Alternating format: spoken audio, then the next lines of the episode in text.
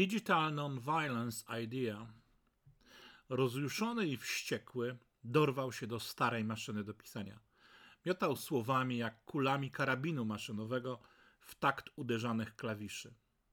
Pisał: Naród, w którego żyłach płynie krew, a nie gnojówka, musi się wzburzyć, gdy mu się bezczelnie i szyderczo pokazuje, że o najważniejszych i o najdroższych dlań urządzeniach odzyskanego w męce i ofierze państwa niepodległego rozstrzygają wrogo wobec polskości występujące narodowości obce. Kto śmie w ogóle porównywać zuchwałą i na zimną popełnioną zbrodnię takiego szarpania uczuć narodowych z wykroczeniami wzburzonej młodzieży na ulicy?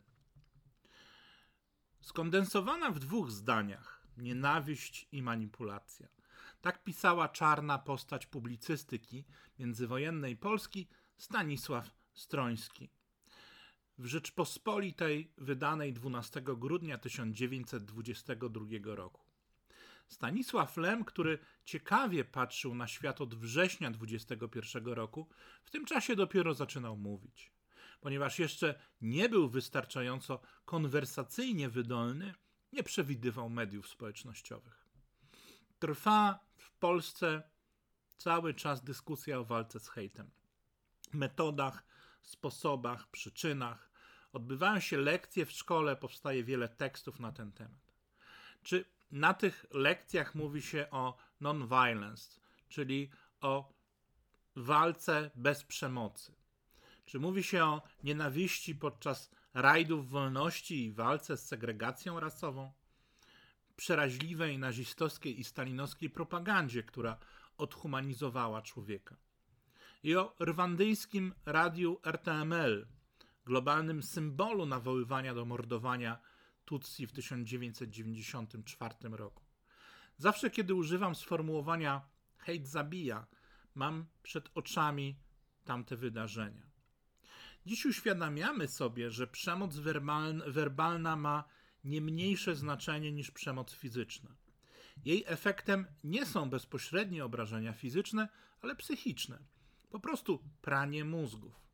W świecie komunikacji, w social media, szczególnie dla generacji Y i Z i kolejnych, dla których życie w świecie cyfrowym jest naturalne i oczywiste, ma to wyjątkowe znaczenie. Kilka tygodni temu, podczas dyskusji o hejcie w Komisji Europejskiej, wspominałem o tym, by walkę z mową nienawiści zaczynać od zwrócenia konkretnej uwagi na zarządzanie profilami na Facebooku czy Twitterze przez moderatorów, czyli specjalistów social media managerów czy agencji. Zasadniczy problem jest taki, że im więcej komentarzy, reakcji, udostępnień, tym H-rank jest wyższy. Marki medialne, takie jak TVN24 czy Newsweek, niestety nie reagują specjalnie na hejt na swoich fanpage'ach.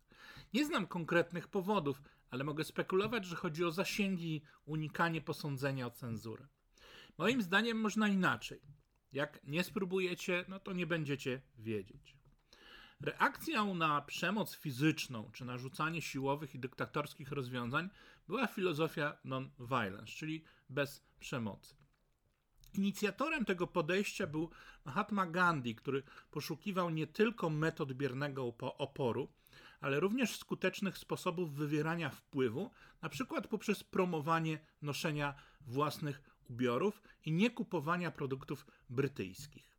Non-violence rozwinął się w szereg różnorodnych zasad protestu bez użycia przemocy.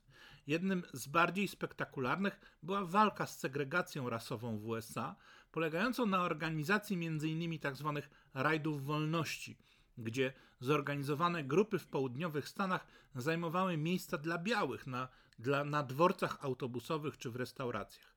Były z tego powodu linczowane, aresztowane czy osadzane w więzieniach.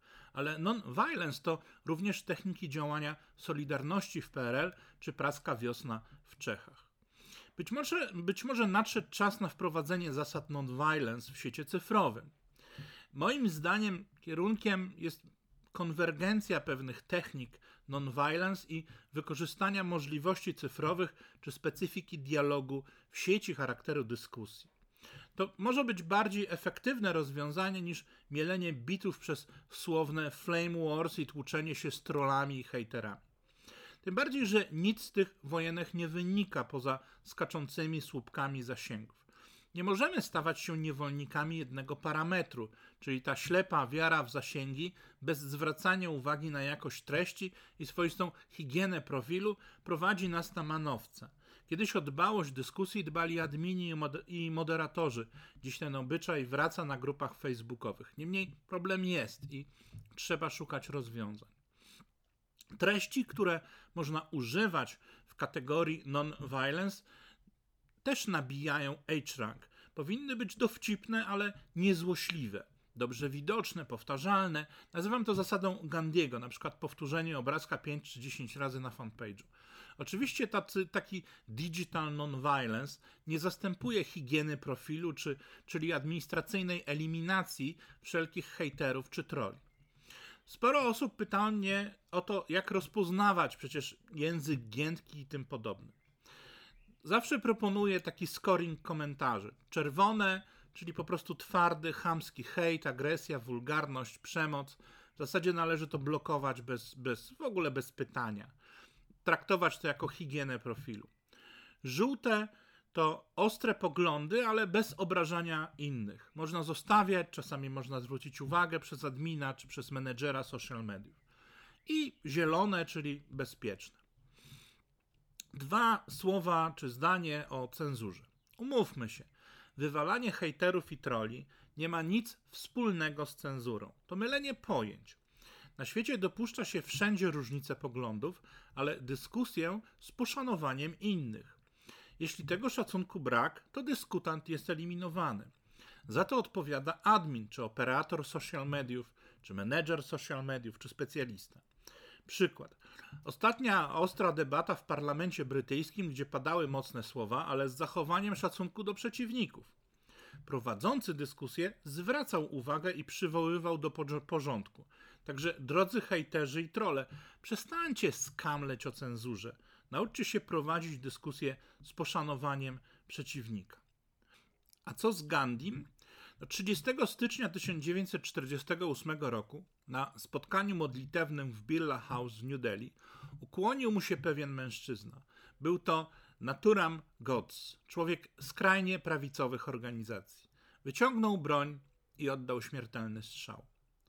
O kim pisał tak emocjonalnie Stanisław Stroński, publicysta związany z ruchem narodowym? Kto wzburzył jego krew? Dwa dni później, 14 grudnia 1922 roku w Rzeczpospolitej, w artykule Zawada był jednoznaczny.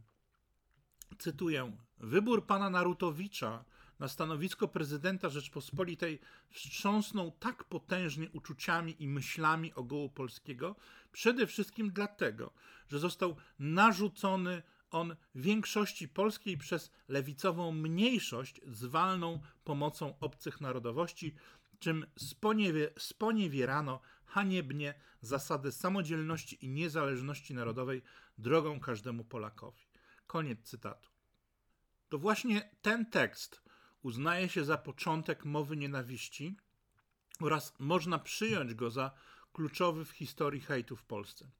17 grudnia Stroński publikuje w Rzeczpospolitej kolejny obrazoburczy tekst, którego tytuł stał się słynnym powiedzeniem ciszej nad tą trumną.